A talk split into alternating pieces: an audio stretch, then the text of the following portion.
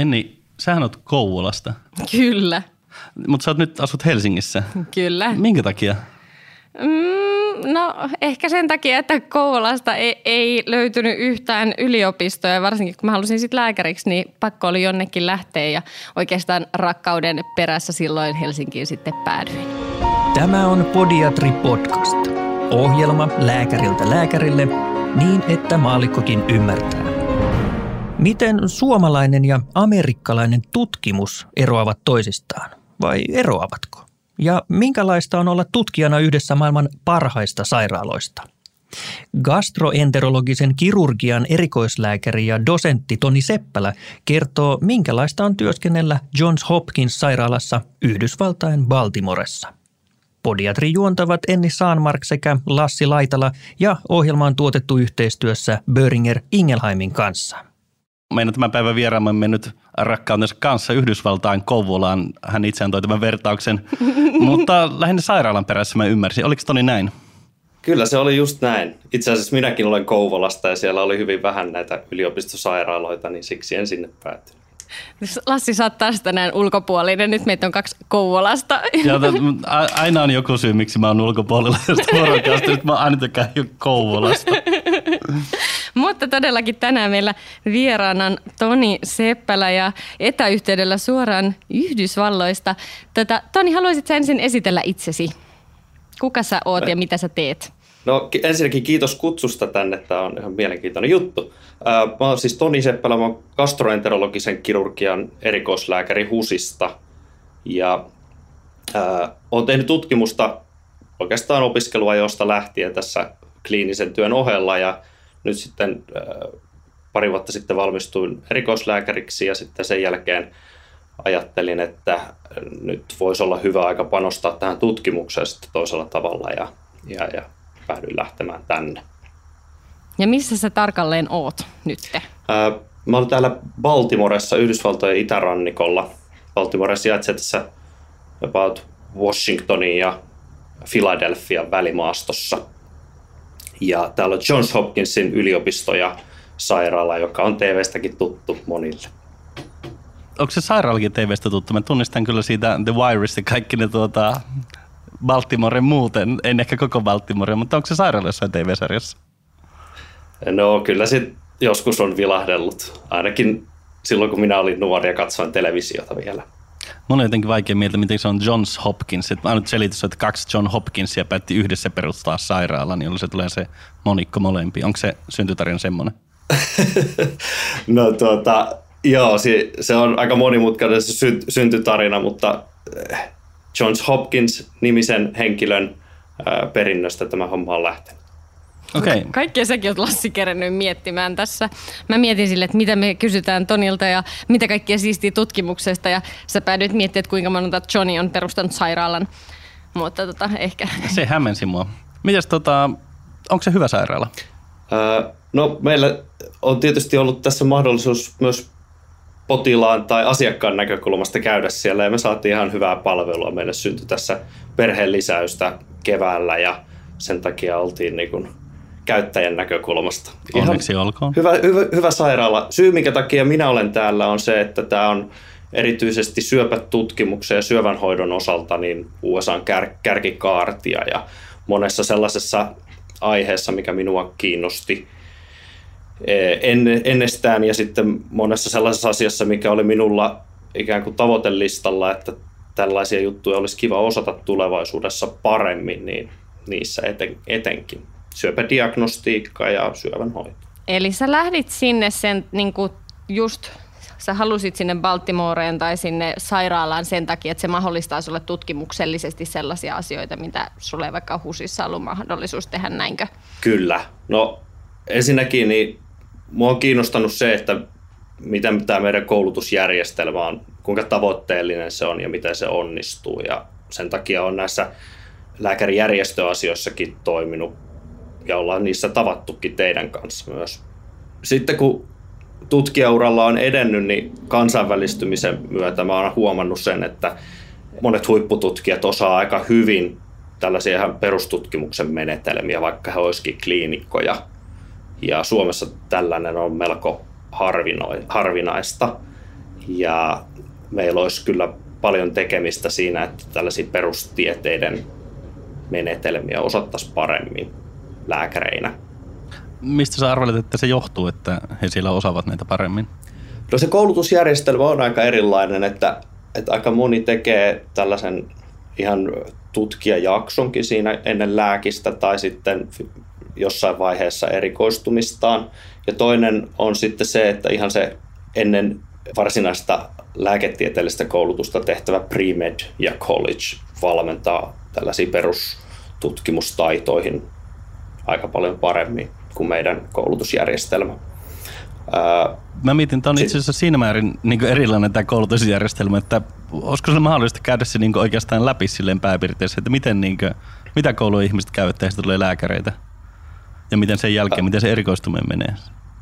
Eli täällä high schoolin jälkeen mennään collegeen, joka on tämmöinen aika usein elokuvissa tai TV-sarjoissa näkee, kun ihmiset lähtee toiselle paikkakunnalle, vähän kuin me lähdetään yliopistoon tai ammattikorkeakouluun Suomessa. Ja sit, siinä tulee, syntyy tällainen alempi korkeakoulututkinto pari-kolmen vuoden aikana ja siitä voi jatkaa sitten ää, maisteriohjelmiin ja, ja sitten hakea vähän siitä omasta taustasta pääainevalinnoista ja jo valitusta koulutuksesta riippuen, niin voi sitten hakea esimerkiksi lääkikseen. Ja, ja lääketieteellinen kestää, se on muistaakseni neljä vuotta ja sitten sen jälkeen lähdetään erikoistumaan, josta ensimmäinen vuosi on sitten vähän niin kuin päällekkäin sen, sen lääkiksen kanssa, tällainen internship. Ja sitten sen ensimmäisen kliinisen internship-vuoden jälkeen sitten saa tämän laillistuksen. Eli kaikkien pitää niin kuin lähteä erikoistumaan, jotta ne voidaan laillistaa? No joo, lopputulos on se, että kaikki eivät kuitenkaan erikoistu. Täällä on ihan samalla tavalla myös tämmöisiä yleis, e, erikoistumattomia yleislääkäreitä. Mutta sitten tämä erikoistumiskoulutus, se riippuu, sen pituus riippuu siitä, että mikä se erikoisala on. Meillä sitä vaihtelua on vähemmän. Meillä on 5-6 vuotta, mutta täällä se saattaa olla kolme vuotta, esimerkiksi sisätaudit tai yleislääketiede tai radiologia on kolme vuotta. Ja sitten kirurgia esimerkiksi on pidempi, neurokirurgia on hyvinkin pitkä, puhutaan jostain kuudesta vuodesta taitaa olla. Ja sitten täällä aika tavallista on vielä tehdä sitten siihen perään vielä tällainen fellowship, jossa erikoistutaan suppeeseen erikoisalaan, mutta se on sitten enemmän jo tällaista niin kuin työskentelyä. Kuitenkin koulutusta. Meneekö se sitten, niin kuin jos mietitään niin kuin tutkijakoulutusta tuohon niin sitten oheen? Niin kuin meillähän menee niin, että sä voit missä tahansa vaiheessa ilmoittautua tutkijaohjelmaan ja alkaa sitä väikkeriä tekemään. Ja, ja se voi olla hirveän systemaattista jossain labrassa tai se voi olla aika lailla sellaista niin kuin pienen ryhmän tai jopa omaa puuhastelua ja sitä niin kuin kukaan ei periaatteessa niin kuin rytmitä tai valvo tai siihen ei ole mitään niin kuin sinänsä, nyt suututaan jos mä sanon, että ei ole koulutusohjelmaa, mutta eihän siinä käytännössä ole koulutusohjelmaa. On kursseja, joita sä voit aika vapaasti valikoida ja muuta, että sen voi aika monella tavalla kahlata läpi. Voi toki tehdä hirveän niin kuin labrassa paljon ja systemaattisesti ja tietyt kurssit tietyssä järjestyksessä, mutta sitä ei niin kuin vaadita. Niin onko siellä sitten samanlainen se niin kuin tutkijapolku siihen niin kuin jotenkin yhdistettynä mihin tahansa vaiheeseen vai onko siellä se systemaattisempi?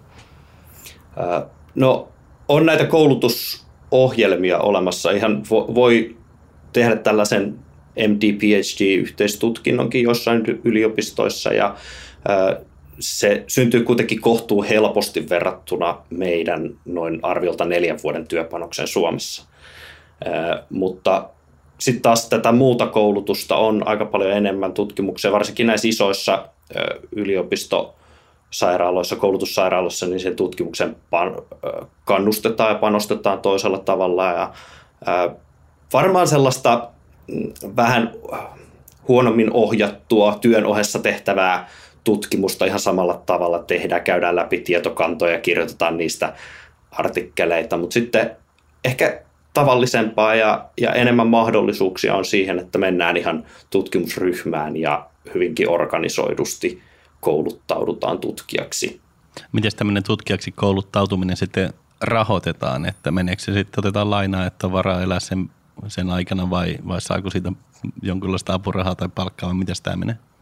Tutkimusryhmillä on tietysti resursseja riippuen vähän mistä he saa rahoitusta ja tällaisille fellowille niin kuin minä, niin voidaan maksaa palkkaa ja sitten ulkomailta tulee tietysti apuraharahoituksella vastaavan tasoisia tai vähän kokeneempiakin tutkijoita tekemään hyvin samantyyppisiä juttuja.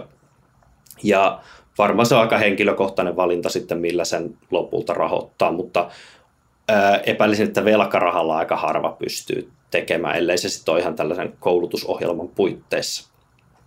Sä kirjoitit siihen sun blogiin, jota sä pidät Lääkäriliiton nettisivuilla, että, että tämä PhD-tutkinto ei kuitenkaan niin tutkijalääkäreilläkään olisi mitenkään aivan niin ilmiselvä asia, että he välttämättä eivät sitä tutkintoa hanki kokonaan. Kertoisiko vähän tästä? Joo, se on totta, että, että Suomessahan noin neljännes lääkäreistä väittelee tohtoriksi, mutta täällä se PhD siinä MDin yhteydessä on itse asiassa aika harvinainen. Kyllä niitä tietysti näkee tällaisessa Johns Hopkinsin kaltaisessa laitoksessa, mutta keskimäärin varmaan harvinaisempaa. En tiedä tilastoja asiasta. Tota, mutta se ei toisaalta niin myöskään määrittele sitä, että sä et saisi tehdä tutkimusta. Tai kun meillä puhutaan, että tohtorin tutkinto on tutkijan ajokortti ja sitten voi alkaa tekemään ja muuta, niin varmaan mä oon ymmärtänyt, että siellä se on vähän niin kuin sellainen monipuolisempaa, että se, että ootko sä väitellyt vai ei, niin ei oikeastaan määritä sitä, että saatko sä tehdä tai voitko sä tehdä tutkimusta ja niin kuin, pääsetkö sä siihen niin kuin kiinni juuri näin, että tämä henkilö, kenen tutkimusryhmässä minä työskentelen, niin hänkään ei ole PhD, mutta hän on erittäin taitava tutkija ja, ja käynyt pitkät tutkijajaksot itsekin äh, ihan tunnetuissa tutkimuslaitoksissa, että kyllä siellä varmasti samat opit on tarttunut mukaan, mutta että jos ei tätä PhDtä nyt sitten ole tullut te- tehneeksi, niin ei se mitenkään rajoita esimerkiksi valtion tutkimusrahoituksen saamista täällä. Musta on hirveän niin kuin jotenkin kiva ajatus ja jos me mietitään, että lääketiede on tiedettä ja tiede syntyy tutkimalla, jotta voidaan niin kuin luoda tiedettä, niin onhan toi jollain lailla kiva, ettei se olisi niin kuin niin rajoitettua tai niin jotenkin kategorisoiva. Että kyllä musta tuntuu, että Suomessa se niin kuin pelko siitä väitöskirjasta tai se ajatus, että apua se on pitkä prosessi ja miten mä nyt ikinä osaan ja tuleeko tuosta nyt mitään, niin saattaa jopa jollain niin kuin rajoittaa sitä, ettei ne lähde tutkimaan. Ja tutkiminenhan on oikeasti ihan kivaa tai välillä tosi kivaakin, että, niin kuin, että se, että sä voit luoda ja sä voit tehdä yhden artikkelin tai sitä, että voit tehdä kymmenen ja katsoa minne se menee, mutta että niin kuin jokainen tutkimus olisi tärkeää, on sen tekijä sitten niin kuin tohtori tai ei tai tulossa tohtoriksi. Ja se varmaan on sellainen ajatusmaailma, mikä meillä on vähän hukassa.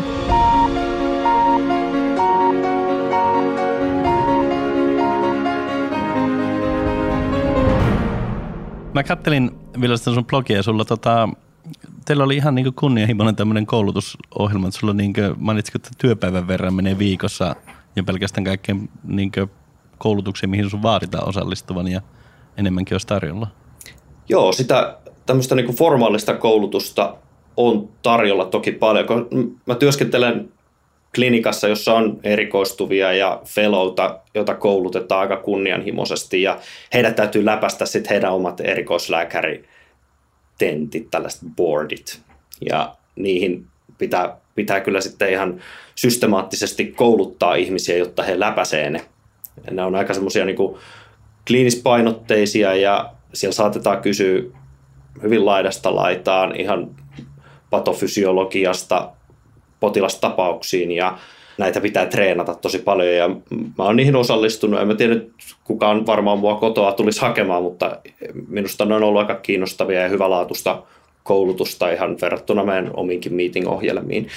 Ja tota, sitten on tietysti tähän labrapuoleen ja tutkimuspuoleen liittyy paljon kokoustamista. Nyt se on tietysti ollut vähän vähäisempää tämän lockdownin aikana, mutta, mutta tota, kyllä se näköjään Zoomissa ja Skypeissa ja näissäkin se kokoustaminen onnistuu. Jos palataan taas tähän, mistä mäkin ymmärrän paljon enemmän kuin tutkimuksesta, eli tähän niin lääkärit. Jos siellä lääkäreitä nyt koulutetaan näin intohimoisesti ja järjestelmällisesti koko ajan, niin onko siellä sitten parempaa lääketiedettä ja parempia lääkäreitä? Kai se nyt siihen johtaa. No ensinnäkin täällä on valtavan paljon lääkäreitä ja kaikki ei missään nimessä ole tämmöisessä pyörityksessä. Tännehän on kova tunku tietysti tänne Hopkinsiin sekä tutkijapuolelle että kliiniselle puolelle ja joukkohan on hyvin valikoitunutta. Et varmaan yksi sellainen syy, miksi, miksi kannattaa lähteä just Yhdysvaltoihin tekemään, niin on se, että, että jos haluaa ensinnäkin isosta tutkimusryhmästä kokemusta, niin tämä on varmaan sellainen paikka, missä sen voi kokea helposti, koska niitä on niin paljon, niitä isoja tutkimusryhmiä. Ja sitten jos haluaa niin kuin erilaisen työkulttuurin kokemuksen ja sitten kokemuksen siitä, että minkälainen on niin sanottu dream team, kun kaikki on hyvin valikoitunut tänne. Ja he niin kuin on superlahjakkaita ja oppii kaiken hetkessä, kun niille kerran opettaa sen. Että se on varmaan se syy, miksi tällaiseen niin kuin isoon, isoon USA-laiseen yliopistoon kannattaisi lähteä. Sitten toisaalta niin kuin, täällä on ihmisiä, jotka saa, meille tännekin tuli Nobelin lääketieteen palkinto viime vuonna – niin tällaisten ihmisten kanssa pääsee työskentelemään, jolla on ihan valtavan paljon kokemusta sit omasta aiheesta ja näkemystä. Ja sitten ne on vielä paljon edellä sitä, mitä he on viimeksi julkaissut tai esitellyt kokouksessa jossakin. Että, että sellaista kokemusta on vaikea saada kotimaassa tai edes Euroopassa. Että Mä oon aistivissani sussa sen, että, että siellä on aika paljon enemmän mahdollisuuksia niin tutkimuksen saralla kuitenkin kuin mitä vaikka meillä Suomessa on, vaikka niin kuin HUS on oikeasti hy- hyvä paikka tehdä tutkimusta ja niin kuin, sielläkin tehdään paljon hyvää tutkimusta, niin ilmeisesti teillä on vielä aika paljon nyt niin kuin, tuolla, missä sä tällä hetkellä työskentelet, niin, niin kuin, mahdollisuuksia enemmän tai jotenkin resursseja tai tätä infraa sille, että, että homma luistaa niin kuin vielä paremmin.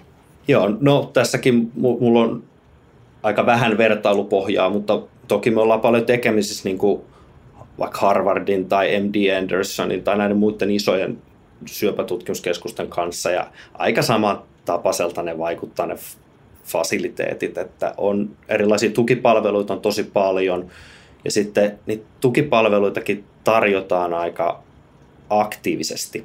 Eli Eli niin kuin on helppo työskennellä paikassa, missä on paljon osaamista ja paljon tarjontaa sille osaamiselle.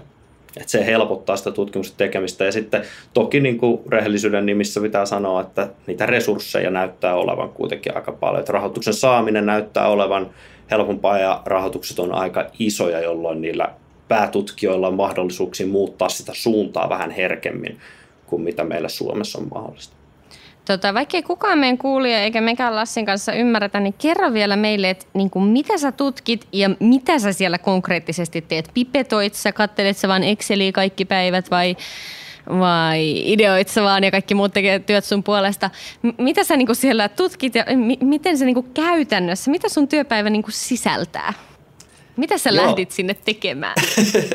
no nyt, nyt tämä alkaa, alkaa normaalistumaan. Mä voin puhua vaikka tuosta talvesta viime syksystä, kun tilanne oli Joo, normaali. Kerro, nyt kerro siitä, ei siitä 15 tässä. viikon etätyöputkesta. mä tutkin siis tämmöisiä organoideja, jotka on tällä itsestään järjestäytyviä pieniä syöpäsoluryppäitä. Eli otetaan kasvaimesta soluja, jauhetaan ne yksittäisiksi soluiksi ja laitetaan ne semmoiseen 3D-rakenteen mahdollistavaan väliaineeseen ja sitten ne ottaa itse semmoisen kolmiulotteisen muodon ja sillä pystyy rakentamaan ikään kuin potilasspesifisiä malleja heidän kasvaimestaan ja aika kohtuullisen hyvällä onnistumisprosentilla ja kohtuullisen nopeasti. Ja sitä kautta pystyy aika niin kuin potilaalle kohdennettuja hoitoja miettimään ja, ja myös sitä heidän kas, kasvaimensa ominaisuuksia. Eli se, se on se, mitä mä teen. No sitten on paljon tietysti apujoukkoja, jotka auttaa tässä asiassa. Meillä on neljän hengen ryhmäiset päätutkija, joka on kirurgia pää, pääasiassa kuitenkin siellä sairaalassa varsinaisesti. Mä itse työskentelen siellä syöpätutkimusrakennuksissa. Me saadaan ja noudetaan näitä potilasnäyttöjä. Mä suunnittelen näitä erilaisia kokeita, eksperimenttejä, yritän pitää sen ison kuvan jotenkin hallinnassa, että mentäisiin oikeaan suuntaan ja saataisiin ne artikkeleihin tarvittavat tulokset jostain ulos. Ja sitten se, mitä se nyt käytännössä sitten on, niin aluksi tietysti piti itse opetella nämä menetelmät, jolloin se oli enemmän sitä ihan käytännön pipetointia ja, ja niiden kokeiden tekemistä, mutta sitten kun mä oon kouluttanut itselleni apua, niin sitten se on heidän ohjaamistaan ja sen tyyppistä. Keitä ne ihmiset on nyt, keitä sä oot kouluttanut siellä? Siis onkohan niin opiskelijoita vai onko siellä ihmiset, kun on omistanut elämän sille, että tulee Labraan tekemään temppuja? Ja... No meillä on ihan palkattu henkilö ja sitten meillä on tämmöinen onkologian erikoistuva, joka myös tekee tällaista parin vuoden fellowshipia ja sitten on italialainen kirurgi, haimakirurgi erikoistuva, joka on vuoden komennuksella täällä ja sitten väki vaihtuu ja uutta tulee tilalle. Okei. No mihin tämä sitten, sit kun sä julkaiset jotain hienoa siitä sun 3D-mallista, miten ne solut järjestäytyy, niin mikä silloin on se käytännön merkitys? Mikä on se hieno maali, minne sä niin tähtäät? Miten se auttaa potilasta? Sellainen joku esimerkki siitä, että kun, kun te saatte arvioitu sitä, että miten, miten ne solut siellä järjestäytyy, niin voitteko te leikata sen eri tavalla vai onko se jotain hoitoja, mitä siihen kohdennetaan vai mitä, mitä se niin tuo ulos sitten? No mä, just nyt mä työskentelen haimasyövän kanssa. Periaatteessa tämä malli organoidi asiahan pätee ihan kaikkiin syöpiin ja ei välttämättä edes syöpään, sillä voi kasvattaa ihan normaaleitakin kudoksia, mutta että vaikka ajatellaan haimasyöpää, niin potilaiden ennuste riippuu oikeastaan täysin siitä, että A, heidät pystytään leikkaamaan ja B, se tauti ei heti uusi sen leikkauksen jälkeen. Ja nyt tässä tapauksessa me voidaan vaikkapa tehdä organoidi niin, että potilaalta otetaan koepala sitä kasvaimesta ennen leikkausta ja sitten hän saa esisytostaattihoitoa vaikkapa parin kuukauden ajan ennen leikkausta. Siinä aikana me ollaan kasvatettu organoidi ja testataan vaikka että miten hyvin eri sytostaattivaihtoehdot tappaa niitä syöpäsoluja siinä organoidissa. Ja sitten kun potilas on leikattu ja mietitään, että annetaanko hänelle liitännäishoitoa sytostaatilla leikkauksen jälkeen, niin me voitaisiin valita vaikka sellainen sytostaatti, joka parhaiten tehoaa siihen, just siihen hänen kasvaimensa. Oi, onpa jännää. Eli sinänsä pipetoinnistakin voi oikeasti saada jotain aika jännää ja kliinisesti merkittävää ulos. Niin onko se niin, että sä kehittelet siis uudenlaista työkalua, mikä tulee sinänsä kliiniseen käyttöön? Että ei ole mikään semmoinen vaan tutkimusasetelmalla mietitään jotain muuta, vaan Joo, sä nämä... harjoittelet organoidien kasvattamista kliinisessä käytössä, vai miten se menee? Joo, nämä on, nämä on hyvin lähellä kliinistä käyttöä ja, ja on jo olemassa, just kuulin tällä viikolla, että on olemassa siis jo tämmöinen CLIA-sertifioitu organoidimalli, jo, jolla pystytään niin kuin vaikuttamaan potilaiden hoitoon. Oikein jännää. Kuulostaa järkevältä tuo systeemi siellä, ainakin siellä Johns Hopkinsissa ehkä koko Yhdysvalloissa. Luuletko, että siitä on mitenkään mahdollista tuoda miltä osin Suomeen vai onko kyse vain niin volyymista, että heillä on isompi volyymi, enemmän rahaa vai, vai onko se jotain tämmöistä systeemitason juttua, mikä olisi ehkä mahdollista tuoda Suomeen ja muuttaa sitä? No on, minusta on paljonkin asioita, mitä täältä voisi tuoda, eikä ne ole pelkästään nyt tätä niin kuin suuruuden ekonomia. Täällähän paljon asioita perustuu nimenomaan bisnekseen. Sekin on varmaan syy, minkä takia täällä nyt avataan yliopistoja ja avataan muutakin, vaikka koronavirus vielä jyllää. Mutta tota, mun mielestä se, täällä ensinnäkin vastuutetaan niitä ihmisiä, jotka on tutkimustöissä, niin vähän eri tavalla kuin mitä on huomannut Suomessa. Että annetaan projektia, siitä ikään kuin kokonaisvastuuta vähän eri tavalla, mikä on musta hieno asia ja se opettaa kyllä aika paljon semmoista omatoimisuutta. Ja varmaan sitä, että sun pitää itse ajatella, mitä sä tutkit. Että niin kauan kun sä teet jotain, mitä joku käskee, niin sun ei edes tarvi niin ajatella tai ymmärtää, mitä sä tutkit, eikä ainakaan keksi mitään lisää. Mutta jos sulle tulee se niin täyshallinta ja vetovastuu, niin sun pitää A ymmärtää ja B sit sä ehkä miettiä, että olisikohan tässä nyt vielä jotain muuta. Kyllä. Sitten täällä on erittäin innostuneita ihmisiä, jotka tekee tätä lähes päätyönä, vaikka olisikin kliinikkoja. Eli semmoista niin kunnianhimoa ja intohimoa löytyy täällä. Ja sitten toinen, mikä mä, mitä mä itse arvostan, on se, että täällä ei niin katsota kelloa eikä käytetä kellokorttia, että, että täällä ollaan niin työtelijäitä ja, ja ollaan käytettävissä. Että kukaan ei ehdota, että tavataan kuukauden päästä, vaan se se tapaaminen on niin kuin ylihuomenna tai viimeistään ensi viikon maanantaina. Sitten toinen on, että nämä osaa kyllä hirmu hyvin sen hyvien ideoiden levittämisen ja, ja osaa kaupallistaa myös ideoita, joita tutkimuksessa syntyy. Onko siellä sellaista, kun tutkimuksen ympärillä on välillä sellainen vähän niin kuin sellainen salaisuuksien verho, kukaan ei halua kertoa, mitä itse tehdään ja muuta, niin onko tuollaisessa yliopistossa sitten, kun sä siellä teet, niin jos sä keksit jotain hienoa tai teillä on jotain meneillään, niin onko se silleen, että teillä on niin kuin verhot labran edessä ja kukaan ei saa nähdä, mitä te teette vai jaatteko niitä ideoita ja sparraillaanko siellä yhdessä vai miten se toimii? No meillä on ainakin tässä omassa isommassa tutki, tutkimusryhmä ympäristössä niin on kyllä semmoinen luottamuksen ilmapiiri, että kaikki jakaa kyllä nämä tulokset toistensa kanssa ja tosi tiheesti meillä on kokouksia ihan viikoittain, missä me kerrotaan, että missä mennään ja jokaisella on vuorotellen, että vähintään kerran kuukaudessa mä kerron jollekin, että mitä olen viimeksi tehnyt ja missä mennään, mitä tuloksia on saanut. Ja sitten ehkä se näkyy siinä, että, että kun on iso talo, niin aika paljon niitä yhteistyökumppaneita löytyy täältä Hopkinsin sisältä, että kovin herkästi ei lähdetä hakemaan niitä yhteistyökumppaneita sitten toisesta yliopistosta.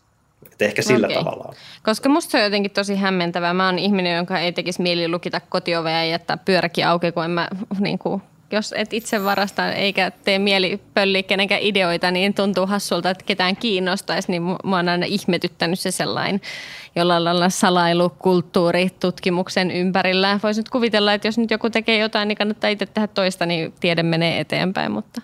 Kyllä. Mä mietin sitä, sä sanoit, että ne ihmiset on kunnianhimoisia ja intohimoisia, että onks, minkähän takia ne on semmoisia? Onko sinne vaan kerääntynyt niin kunnianhimoisia, intohimoisia tutkijoita vai, vai onko siinä niin ympäristössä jotain, mikä, mikä sitä niin kasvattaa? Onko se just toi, että te keskenään käyttelee, mitä te, tehdään ja eikä ole yksinään puurtamista ja on, onko tämä se juttu, mitä voisi koittaa Suomeen saada? Ja...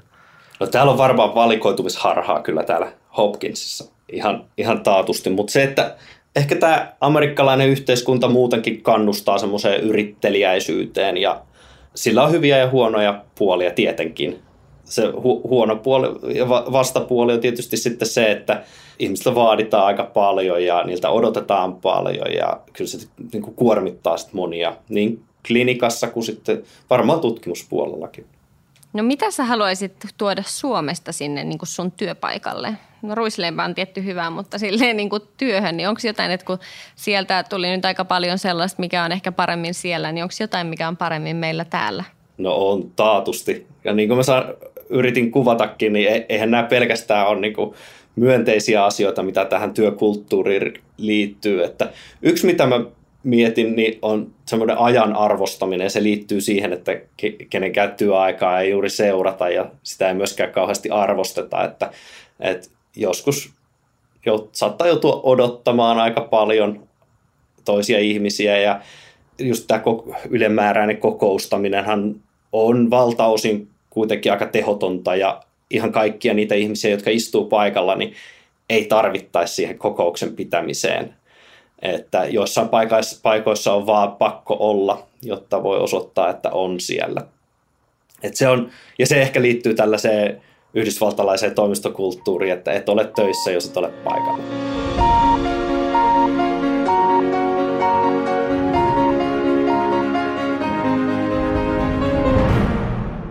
Sä mainitsit siitä, että siellä oli aivan hieman niin kunnianhimoisempaa rekrytointia, että oikein kunnolla haetaan niin ihmisiä, joita sinne halutaan sinne. Oliko nimenomaan Johns Hopkinsin töissä ja verrattuna siihen, että Suomessa voi olla lääkärilehden sivuilla juttu, että etsitään lääkäriä, palkkaus Vessin mukainen, paikka Helsingissä. sijaitsee Helsingissä, joo. Tuota, sijaitsee Baltimoressa tai Kouvolassa ei välttämättä ole muuten kauhean hyvä slogani täälläkään. Tuota, kyllä mä sanoisin, että tää, niin kun, mä annoin sen esimerkin tästä yhdestä kollegasta, joka tuli Teksasista tänne töihin ihan hyvinkin headhuntattuna, niin kyllä ne, kyllä ne on, niissä liikkuu isot asiat silloin, kun oikein nimekkäitä tyyppejä yritetään saada töihin ja, ja tota, täällä ollaan varmasti valmiita tulee vastaan sen suhteen vähän eri tavalla. Toki silloin, kun joku ihminen siirtää koko tutkimustoimintansa ja kaiken tämän niin kuin nimensä ja brändinsä toisen yliopiston tai yliopistosairaalan alaisuuteen, niin se on vähän isompi juttu kuin ehkä Suomessa, joka on aika tasa-arvoinen terveydenhuolto kuitenkin. Onko sua yritetty headhuntata jo jonnekin? No täällä... Takas Kouvola. Takas Kouvola. Täällähän kysytään kaikilta aina sillä tavalla, että no, oletko jäämässä tänne, mitäs olet ajatellut, aiotko tulla tänne töihin aiotko tehdä tätä nyt sitten täällä. Ja, vähän samalla tavalla kuin yliopistosairaalassa kysellään, että no, aiotko sinä, haluatko sinä jäädä tänne vai aiotko sinä mennä jonnekin muualle. Sen tyyppistä keskusteluhan kaikki käy. Tämä on, siinä mielessä tämä on aika samanlainen ympäristö kuin iso yliopistosairaala Suomessa, että ollaan aika uteliaita ihmisten suunnitelmista ja mitä he aikoo tehdä.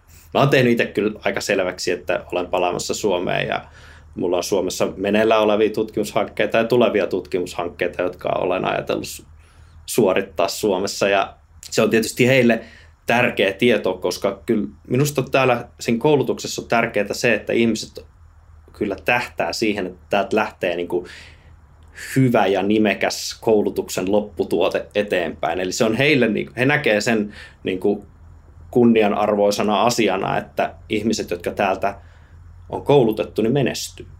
Mutta se on ehkä sellainen, mikä voisi niinku miettiä ihan yleisesti koulutusta, että jos jos tollain mentaliteetti otetaan siihen, niin silloinhan sä koulutat yleensä aika hyvin ne ihmiset, joita sä koulutat, niin se varmaan olisi sellainen, että mihin täälläkin voisi panostaa. Ja varmaan en sano, että ei kukaan panostaisi, mutta että jollain lailla vielä enemmän oltaisiin ylpeitä siitä, että heitä on niin kuin meidän, meidän tyyppi ja niin kuin meiltä lähtenyt. Ja sitten toisaalta myöskin sen, että silloin ne verkostot yleensä tietty pysyy parempina, jos on hyvin koulutettu ja, ja jotenkin päässyt tekemään kivoja juttuja. Kyllä. Etenkin tuolla kliinisellä puolella näyttää olevan tavallisempaa se, että, että se, joka tulee fellowshipiin, niin koulutetaan ikään kuin omaan remmiin. Tutkimuspuolella, kun on paljon tätä kansainvälistä liikkuvuutta, niin se ei ole ehkä ihan niin tavallista. Okei, mutta sä et siis ole jäämässä ainakaan vielä. Katsotaan, jos me vuoden päästä jututetaan sua uudestaan, niin mitä mieltä sitten olet? Aika kattavasti me ollaan juteltu siitä, että mi- miten lähtee, jos haluaa lähteä tutkimaan tai töihin ulkomaille ja mitä se tuo tullessaan. Ja varmaan yhteenvetona ainakin mikä mulle jäi fiilis on, että aika työlästä se on, sillä ei rikastu, mutta kyllä se ilmeisesti jotain sellaista antaa, että te ette edes koronakeväänä ole sieltä evakkoon tullut. Joo, ehkä just se kannattaa muistaa, että, että rahallisesti tämä on pienimuotoinen katastrofi varmasti kenelle tahansa, joka perheensä kanssa lähtee. Ja, ja, ja, mutta sitten sit se kannattaa sen oman tilanteen mukaan miettiä, että, että miksi lähtee. Se varmasti riippuu paljon siitä tutkimuksen aihepiiristä ja on paljon maita, jossa on helpompi tehdä tutkimusta kuin täällä Yhdysvalloissa ja on paljon maita, jossa voi tehdä myös kliinistä työtä, jos haluaa tehdä sitä kliinistä työtä siinä samassa. Et niin niin kuin mä taisin sanoakin, niin ihan huvikseen ei kannata lähteä. Kannattaa miettiä ne omat tavoitteet ja syyt, miksi lähtee. Mutta niinhän se tutkimus taitaa ylipäätäänkin olla, että miksi sitten tehdä tutkimusta, jos kun ei sekään nyt varsinaisesti ketään rahallisesti kannusta. Joo, ei tutkimuksellakaan rikastu, eikä sekä nyt sinänsä, se varmaan kanssa vie aikaa vähintään yhtä paljon ylimääräistä kuin tollainen prosessi, mutta, mutta asioita pitää tehdä, jotka on kivoja ja joista oppii. Tätä kiitos Toni kamalasti, kun olit meille vähän valottamassa tätä, tätä aspektia ja ihan kamalasti tsemppiä, että ehkä meille jossain vaiheessa tulee ne hienot mallit sitten sulta, että, että miten syöpä voidaan hoitaa paremmin. Joo, kiitos paljon ja onnea nauttimisen Baltimoren aamusta tänään ja Baltimoren aurinko. Ai niin, su- sulla vasta alkaa päivä. Joo, kiitos paljon. Tämä oli hauska keskustelu. Tuota, meillä on hyvät ilmat täällä ja tuota, etätöitähän voi tehdä kuistillakin. No niin. Kyllä, hyvä. Yes. Kiitos oikein kiitos. paljon. No, moro moro. Moi. Kiitos, moi moi. Tämä oli Podiatri Podcast. Juontajina Enni Saanmark sekä Lassi Laitala. Vieraana oli dosentti Toni Seppälä. Tämän ohjelman tuotti Suomen Podcast Media. Löydät lisää podcasteja osoitteesta podcastmedia.fi.